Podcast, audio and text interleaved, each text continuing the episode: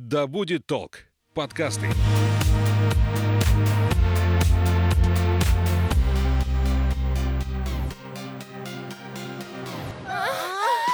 Привет, это «Поперек горла». Меня зовут Соня Стрекоза, и сегодня мы поговорим про интимный пирсинг. У меня в гостях мастер пирсинга Ярослав Ганжин. Ярослав, привет. А, привет.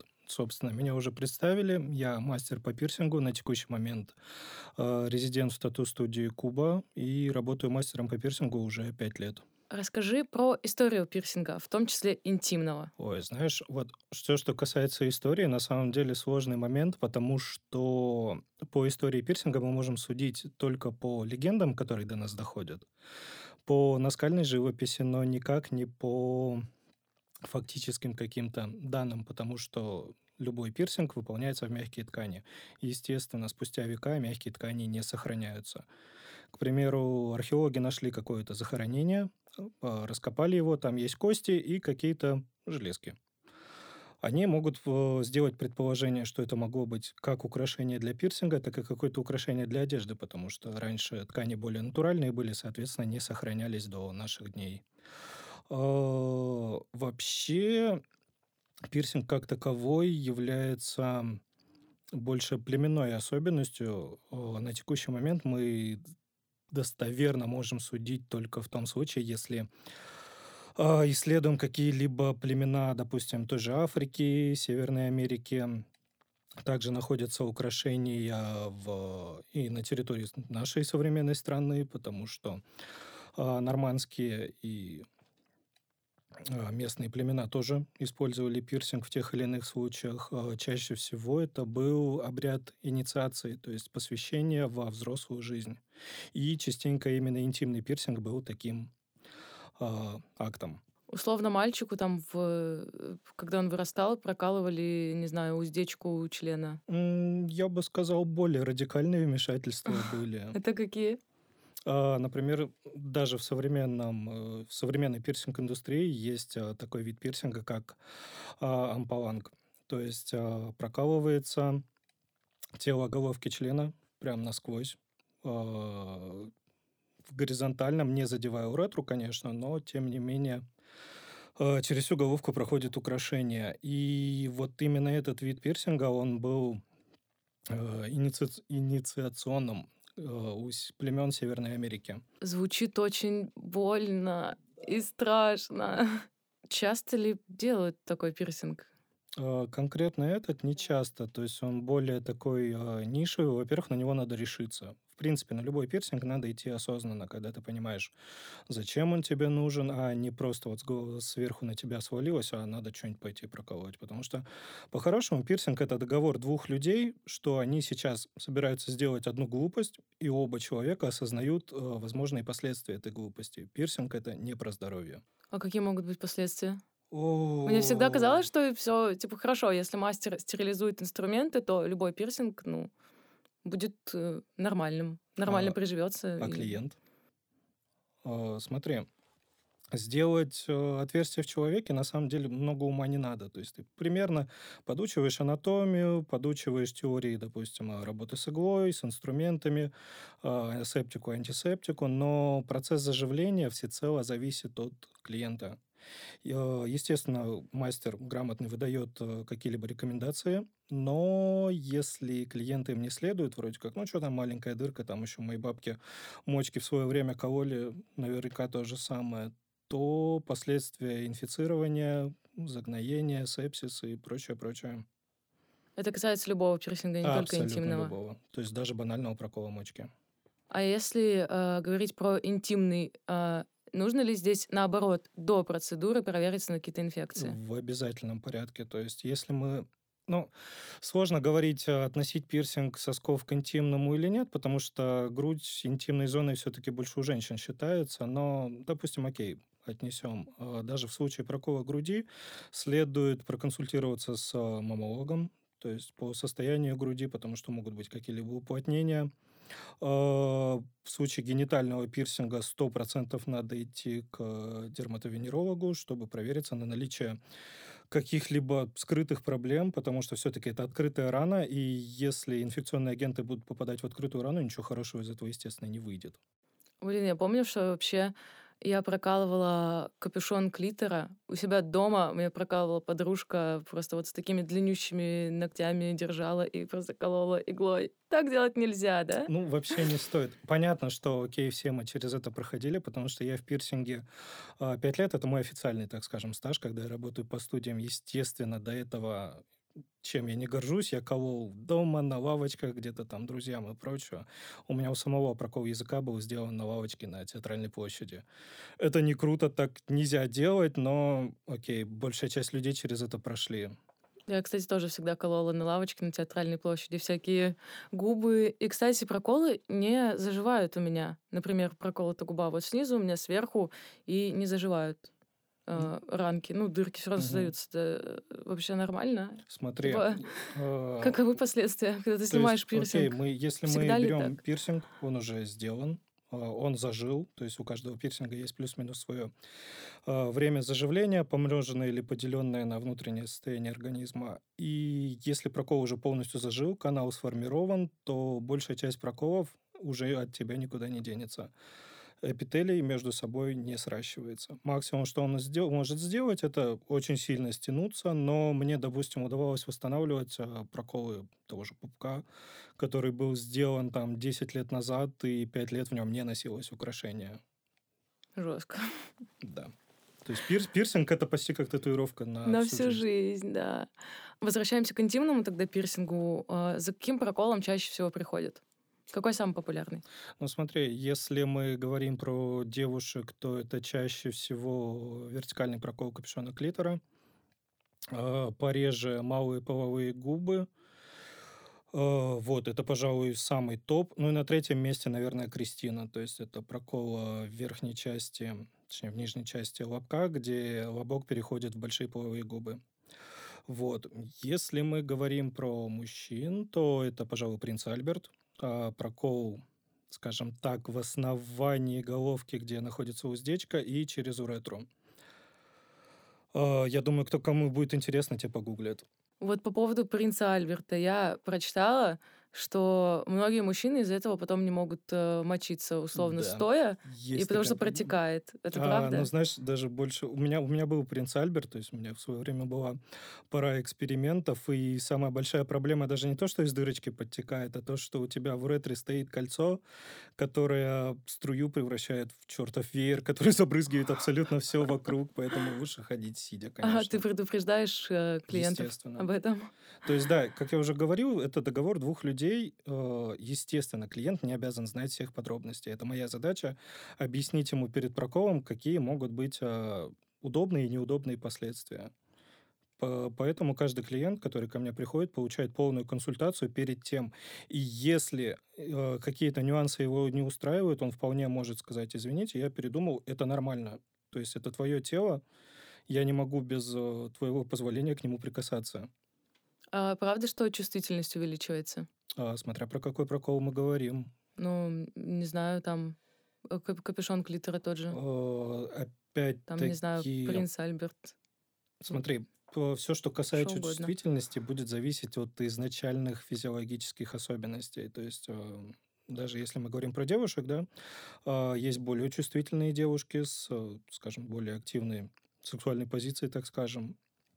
Есть более зажатые девушки, которые хуже воспринимают какие-либо ласки и стимуляцию. А, Есть а, полностью нечувствительные девушки, то есть с такими я тоже встречался. Скажем так, стимуляция исключительно механическая. Если ты получаешь удовольствие от стимуляции, скажем, пальцами э, своими или партнера, то, естественно, украшение, лежа на том же клиторе, будет его стимулировать. Если ты не получаешь от этого удовольствия, какого-то чуда, естественно, не случится. А бывает наоборот, что делают э, люди пирсинг интимный, и, я не знаю, какой-нибудь нерв задевается, и наоборот чувствительность теряется полностью, Смотри, на ноль есть сходит. два таких э, экстремальных прокола. Это, собственно, сам прокол именно клитора, не капюшона. Это и очень больно. Это Да? ужасно больно, и я бы не советовал лишний раз делать, потому что как раз-таки можно повредить э, нервные окончания так, что ты полностью потеряешь чувствительность. Также есть прокол триангл. Он выполняется под основанием самого клитора, то есть через ткань, скажем так, корневую. А, если он делается практически вслепую, я считаю, это один из самых тяжелых, в принципе, проколов вообще за всю историю пирсинга. И если ты его неправильно сделаешь, то прощай чувствительность, в принципе. Но, если, естественно, такие процедуры стоит э, либо вообще не делать, то есть я против, допустим. Если ты, ко мне прийти делаешь. за этими проколами, я скажу, извините. Если мы говорим про более лайтовые, допустим, тоже вертикальный прокол капюшона клитора, то тут может быть такая ситуация. У тебя стимулируется постоянно клитор украшением. Это нормально. Проблема в том, то, что нервная система тоже устает. Постепенно от вот этого постоянного возбуждения она начнет угнетаться. И да, чувствительность снизится. Но дело поправимое. Снимаешь украшения, какое-то время не носишь пропадает повышенная нервная возбудимость, и да здравствуй, дивный новый мир. Ну, то есть, по сути, ничего страшного случиться не может. Да, да. А насколько э, вообще это безопасно, ну, с точки зрения э, бельем можно же зацепить? А, можно, то есть... Какие есть еще противопоказания, так сказать? Ну, смотри, в первую очередь, если мы говорим про любой пирсинг, у нас должна подходить анатомия. Э, особенно если мы говорим про интимный пирсинг, то есть в некоторых случаях какие-то проколы более нежелательные. Допустим, а при слишком маленьком капюшоне над клиторальным нету смысла делать этот прокол, потому что слишком большая часть украшения будет торчать, э, либо слишком маленький захват ткани, естественно, малейший надрыв и прощай, в принципе, капюшон. В случае, допустим, той же Кристины, не стоит ее делать, если нет вот этой ярко выраженной складки перехода лобка в половые губы. То есть при э, так называемом э, строении холмы, ой, точнее, долина. Вот, если мы говорим про мужские э, проколы, допустим, есть такой прокол Дида или Дидо, на самом деле не знаю, как правильно ударение ставится, э, прокалывается коронка головки, где она стыкуется непосредственно с телом полового члена, и если, опять-таки, там слишком мало тканей, то это все отвалится. Неприятненько будет. Да, ничего хорошего, но, естественно, все это предупреждается. Допустим, у меня нету задачи проколоть всех людей.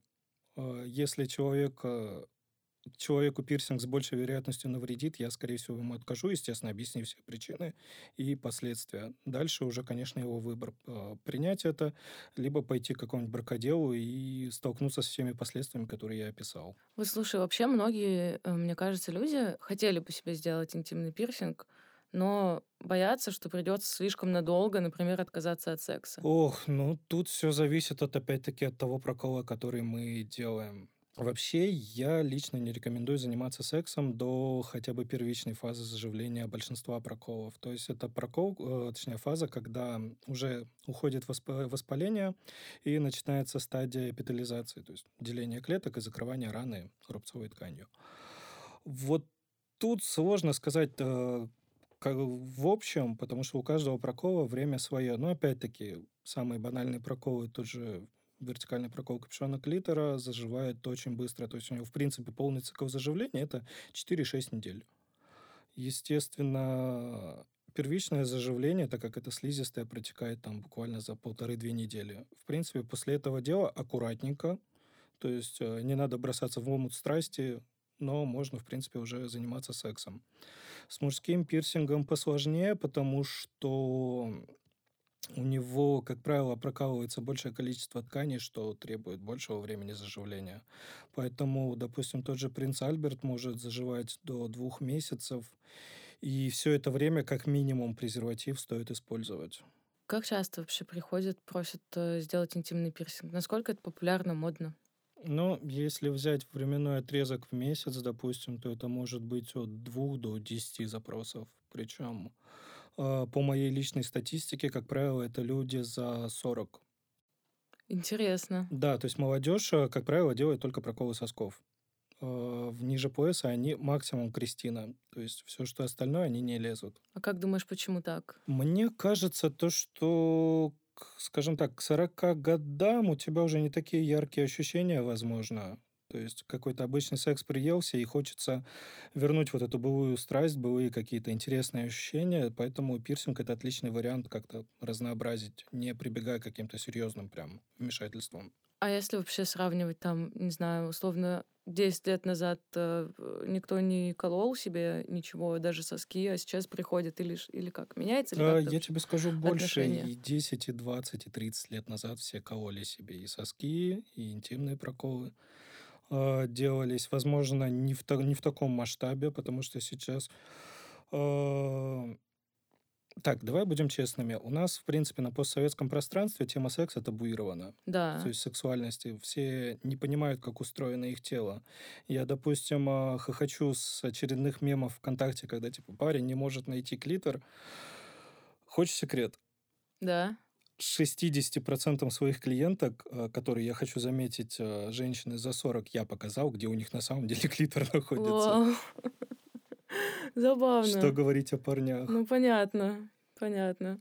Ну, то есть популярность э, набирает только сейчас. Видишь, сейчас э, идет довольно-таки масштабное развитие индустрии пирсинга в принципе. То есть, э, скажем, 20 лет назад это были такие неловкие попытки понять себя, понять э, устройство человека, зачем пирсинг нужен. Потому что каждый в любом случае вкладывает свое значение. С- И мастеров как таковых было очень мало. Плюс все были разрознены, обмениваться какими-то данными информацией было тяжело. Естественно, все это шло довольно-таки медленно. Сейчас с развитием и технологий, и, в принципе, индустрии мы пришли к безопасным методам, безопасным инструментам, безопасным украшениям и материалам. Соответственно, это стало более доступно. Чаще вообще мужчины или женщины приходят? Женщины. Мужчины, как правило... Но видишь, конкретно по Омску я могу говорить только за себя, потому что, по-моему, я единственный э, человек в Омске, который делает и мужской, и женский пирсинг интимный. Остальные делятся как-то? Почему? М, Ну, смотри, я не знаю, тут сложно сказать, потому что э, большая часть мастеров у нас в Омске девушки. Да. И, скорее всего, боятся столкнуться с э, какой-то сексуальной реакцией от мужчин. Либо свои какие-то комплексы, допустим. Там, делаешь разметку, а у клиента эрекция случилась. По идее, ничего страшного. Ну, бывает физиология банальная. Но кого-то это может э, выбить из равновесия, там, начать трястись руки и прочее. Я отношусь к этому в любом случае как к работе. Типа, ну, писюн и писюн, что я там не видел. А реальные извращенцы приходят? Ну, бывает такое. Не знаю, может, там просят поснимать на телефон, э, как ты делаешь Слушай, они, прокол. как правило, не приходят. Они пишут, раскручивают тебя на полную консультацию, и, скорее всего, в этот момент происходит акт э, самоудовлетворения, что довольно забавно. Но реально прям прийти, как правило, нет, особенно когда узнают, что будет их колоть не хрупкая девочка, а здоровый бородатый мужик. А, понятно. Да, поэтому мне Девчонкам, в этом наверное, отношении пишут. проще, конечно. А что пишут? Ну, типа, вот, здравствуйте, там, э, делаете ли вы пирсинг, а интимный, а вот у меня вот такая интересная анатомия, там, э, А. дикпики летят в личку и прочее. Ты сидишь, хихикаешь. Ну, ты продолжаешь отвечать? Конечно. Это интересно. Ну, во-первых, э, я не исключаю то, что человек действительно может и интересоваться. То есть я в любом случае обязан дать развернутую консультацию. Но в определенный момент ты понимаешь, что это уже никуда не ведешь, и, ну, как минимум, можешь поднять себе настроение. Я вот читала интервью, как раз готовилась к подкасту, где мастер э, описывала, ну, мастер-девушка. Якобы ей там звонят в студию очень часто и просят э, как раз-таки поснимать, можно ли поснимать э, на видео, как вы будете работать, а можете мне 10 раз прокалывать соски подряд, но не вставлять потом украшения. То есть э, такого формата что-то, Ну, знаешь. смотри, конкретно я с таким не, не сталкивался, но с коллегами я довольно-таки активно общаюсь, причем а, не только с отечественным, но и за рубежом. И да, действительно, такие моменты случаются. То есть я думаю, это сложность именно с а, мастерами-девушками. А, Потому что как раз-таки неуважение к женскому полу, наверное, у нас все-таки сильно развито. И если девушка трогает чужие писюны, значит, она какая-то, ну, пардон, Какая-то, шлюха. да. И, Есть соответственно, такое. можно с такими вопросами к ней подкатывать. Что не круто, но реальность. А что касается плей-пирсинга? Сталкивался когда-нибудь? Да, сталкивался. Знаешь, я думаю, тебе многие мастера бы на этот вопрос ответили, что плей-пирсинг — это вообще не про пирсинг. То есть от пирсинга там сам факт э, прокалывания тканей. Но это больше, скорее, духовная практика. Знаешь, как шибари. Шибари, подвешивание. оно не несет постоянного характера, потому что э, проколы, допустим, те же корсеты, они сделаются весьма специфически, то есть это плоскостной прокол, который делается вдоль тканей.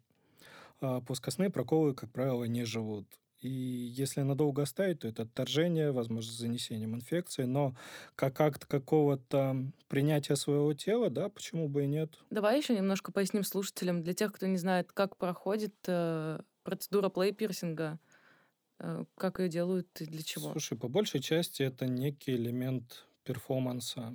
Э, я думаю, наши слушатели обязательно погуглят, что такое плей-пирсинг, и многие, скорее всего, будут шокированы, до чего могут люди дойти, но стоит относиться к этому так, что это чужое тело, чужой э, вопрос, делать или нет. То есть, э, допустим, может прокалываться кожа на спине вдоль позвоночника, э, вдеваться кольца, и в эти кольца вставляться ленты, как бы имитируя корсет. А, с помощью, допустим, иголок от шприцов а, может прокалываться кожа и имитироваться крылья на спине. А, могут э, зашиваться половые органы в том числе. Ну, это довольно-таки уже более такие брутальные, но все еще плей-пирсинг. Я вообще плей-пирсинг больше отношу, знаешь, к таким БДСМ скорее практикам. Да, это все, наверное, оттуда пошло. Э, конкретно истоки проследить на самом деле сложно, но по большей части все источники именно в ту сторону. То есть, но здесь именно играет роль акт доверия между, скажем, даже не клиентом, а моделью и человеком, осуществляющий плей-пирсинг. Допустим, я слышал историю, на самом деле не очень приятная, а, девушка рассказывала, она столкнулась с изнасилованием. А, естественно, после этого у нее появилось, как у многих жертв изнасилования, отвращение к своему телу, сексу, а, непринятие своего тела как такового. И плей-пирсинг ей помог именно осознать то, что ее тело, оно и принадлежит только ей. А, и даже если кто-то насильственно может в это тело вторгнуться, то контроль над ним забрать он в любом случае не может. То есть это акт принятия контроля над собой. То есть, по сути, такая психотерапия В какой-то степени через боль. А, если брать там философские различные течения, то во многих фигурирует боль как а, вещь, которая приближает нас больше к самим себе, то есть ну, к своему телу, к осознанию своей, так скажем, бренности и плотного существования. Вот по поводу удовольствия от боли. А, бывают э, клиенты, может быть, которые приходят делать пирсинг не только интимный, любой, э, достаточно часто не могут остановиться, просто потому что нравится боль, нравится процедура прокалывания. Слушай, ну, конкретно я, наверное, не могу сказать точно, что у меня... У меня единственный был интересный случай, когда пришла девушка, мы делали прокол Хеликс. Кто не знает, это прокол завитка хрящика уха. А, фишка в чем? У девушки были очень чувствительные уши, то есть уши это ее эрогенная зона. В общем, пока мы проводили процедуру, в момент прокола я заметил, что девушка довольно-таки сильно так напряглась и потом резко расслабилась. Я спрашиваю, что случилось? Она говорит, вы знаете, я только что оргазм испытал. Я такой... Интересно. Такого у меня, конечно, еще не было. Вот один, пожалуй, случай. А так, чтобы получать удовольствие от боли, я думаю, люди приходят к более профильным, так скажем, специалистам, нежели мастер по пирсингу. Ну, знаешь, есть же там, не знаю, зависимость от э, татуировок, зависимость от пирсинга, наверное, тоже есть. Что хочется постоянно делать новые и новые проколы. Или это уже в дурку? Слушай, я не отношу это, допустим, к зависимости. То есть, по большей части, это осознанное желание именно что-то изменить в себе. Кому-то нравится украшение, учитывая то, что индустрия украшений сейчас шагнула прям очень далеко, и это уже не железные шарики, которые были раньше на подростках неформальной направленности, это могут быть э, драгоценные металлы и прочее. И кому-то нравится именно вид украшений на себе. Э, для кого-то это именно акт э, какого-то осознанного принятия своего тела. Для кого-то, да, действительно, это может нести удовольствие, но точно я об этом сказать не могу. А если говорить про тех людей, э, у которых по 20 дырок там на лице, например? Ну, почему, почему бы и нет? То есть в этом ничего нет ненормального. Что, что есть нормальность? Вот в чем вопрос. Ну, такое очень размытое Вот понятие, именно. да. То есть, если мы берем а, нормы, которые у нас в принципе, допустим, доминирующие в обществе, то любой пирсинг это Ну, ненормально. бытует же мнение, да, что там э, пирсинг делают склонные к суициду, депрессивные люди. Э, Как вариант, ну, видишь, у нас в любом случае э, психология, психиатрия это такая довольно-таки тяжелая наука, которая прошла просто огромнейший путь развития, и какие-то, допустим, старые специалисты ортодоксальные, они действительно могут воспринимать э, пирсинг и татуировки как э, девиацию некоторую, то есть э, удовлетворение каких-то, возможно, низменных потребностей. Более современные специалисты, то есть я довольно-таки широко общаюсь, в принципе, с медиками, как э, пра- практикующими, там, допустим, хирургами, дерматологами, так и духовными целителями, вроде как психотерапевтов, психиатров и прочего. А более современные приходят к тому, то, что это совершенно нормально. То есть э, у нас, в принципе, заложена страсть, так скажем, ну, не то чтобы к саморазрушению, но принятию себя через боль. То есть в, пор- в порыве там эмоций стукнуть кулаком по стенке, но ты же понимаешь, что тебе будет больно. Да. Но тем не менее тебе это дает выход каких-то эмоций. эмоций. Никто не говорит, что это плохо или какое-то отклонение. Так что с пирсингом, я думаю, примерно та же история. Как выбрать мастера? Тогда такой вопрос. Чертовски сложный вопрос, потому что сейчас грань между хорошим и плохим пирсингом, она довольно-таки сильно размыта, потому что у нас пришли соцсети. А В соцсетях мастер может быть душкой, лапочкой, солнышком. У него могут быть к чертям, конечно, заретушированные, но красивые работы в том же Инстаграме и ВКонтакте. Я думаю, стоит задавать вопросы. Хороший мастер в обязательном порядке будет отвечать на твои вопросы, причем развернуто, без какой-либо агрессии, там, зажимания. Причем вопросы могут быть, а как это повлияет на меня, а как вы, допустим, дез- дезинфицируете, стерилизуете рабочее место, украшения и прочее. Опытному мастеру будет, наоборот, приятно то, что человек интересуется, то, что ему не плевать на то, что сейчас с ним произойдет. Он ответит на эти вопросы. Мастер, которому есть что скрывать, скорее всего, либо начнет мямлить, либо более агрессивно реагировать на эти вопросы. Я думаю, так. А по самой, я не знаю, технике, насколько опасно э, сделать что-то не так? Ну, насколько опасны и плачевные могут быть последствия, если, не знаю, на пару сантиметров левее будет выполнен прокол, чем это нужно? Сложно разбирать, видишь, а, довольно пространное понятие, потому что к каждому проколу применимы свои нормы и техники, которые надо соблюдать. Ну, как минимум, а, ты можешь получить просто кривой и некрасивый прокол. Ну, это минимум. А, Как максимум, ну, знаешь, повредить прям какие-то нервы при большей части пирсинга, это надо еще постараться. Допустим, есть а, распространенный миф, там, то, что если бровь проколоть... а, Да-да-да, лицо может. Перекосить. А, нет, то есть э, это надо чуть ли не вертикально иголку в бровь воткнуть, где как раз-таки выход э, нервных окончаний из черепа. Любой э, здравомыслящий человек, естественно, так не сделает. Ну, естественно, сама пирсинг э, идея сомнительная. То есть, да, среди мастеров мастера обычно идут к другим мастерам за пирсингом. То есть колоть себя не принято. А я колола.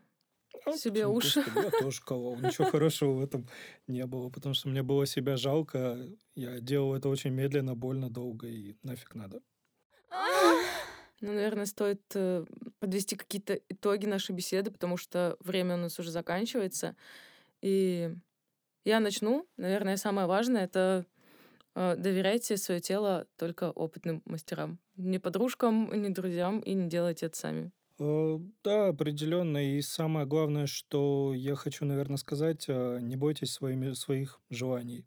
То есть, если вам хочется сделать интимный прокол, э, плевать, что скажет общество. В конце концов, в- мало кто увидит этот прокол в принципе. Если он вам приносит какую-то пользу или удовольствие, то почему бы нет? Вам только это на благо пойдет. Но с осознанием того, что это все-таки глупость, о которой договариваются два человека. А ну, если партнеру не понравится, а ты сделал для себя, что делать? Бросать его? Ну, за- зависит от того, какие отношения у вас с партнером. То есть, если это два зд- здоровые отношения, когда два человека принимают какие-то совместные решения, я думаю, они предварительно обсудят этот вопрос. Если это абьюзивные отношения, то нужны ли такие отношения в принципе? Ярослав, спасибо тебе большое, что пришел к нам в студию. Надеюсь, э, у нас получится как-нибудь э, еще встретиться и поболтать с тобой. Да, спасибо, Соня, что позвала. Я надеюсь, что мой спич был полезен э, как нашим слушателям, так и тебе. И я рад был, что пришел. А я напомню, что у меня в студии был Ярослав Ганжин, мастер пирсинга. Вы не забывайте ставить нам оценки и подписываться. Услышимся.